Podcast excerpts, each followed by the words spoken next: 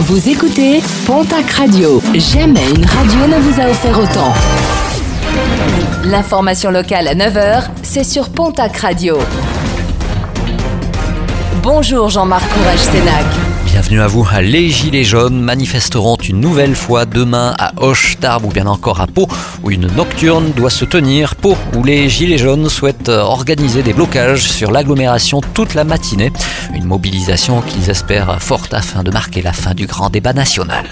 Relaxé, le trentenaire interpellé alors qu'il avait effectué ivre un rodéo dimanche dernier au marché de Louse des Bois a finalement été relaxé hier devant le tribunal de Pau pour vice de procédure. Son avocat a démontré que le PV dressé par l'officier de police judiciaire ne mentionnait l'avis à parquet de la garde à vue de son client qu'à partir de 18h45, soit 9h45 après son interpellation. Une audition jugée donc illégale.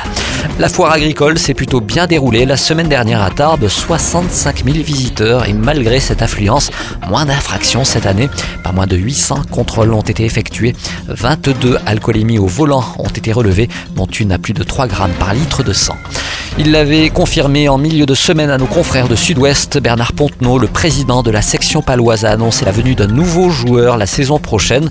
Un gros coup avec la venue du troisième ligne international néo-zélandais Luke Whitelock. Âgé de 28 ans, il compte 7 sélections chez les All Blacks. Ce qui nous amène au programme sportif de ce week-end avec en rugby top 14 la section paloise qui se déplace dimanche à Clermont. L'Union Bordeaux-Bègle recevra le Stade français et le Stade toulousain, l'équipe de Lyon. En Pro D2, la suite de la 24e journée. Biarritz reçoit dimanche l'équipe de Vannes. En basket, Jeep Elite, l'élan Béarnais affronte ce soir l'équipe de Boulazac. Premier rebond programmé à 20h du côté du Palais des Sports de Pau. En Ligue féminine, déplacement du TGB à Villeneuve d'Ascq. Basketland recevra dimanche l'équipe de Bourges. Et puis en football, championnat national, le Pau FC reçoit soit ce soir l'équipe de Quevilly-Rouen. En National 2, déplacement de Mont-de-Marsan à Andrézieux.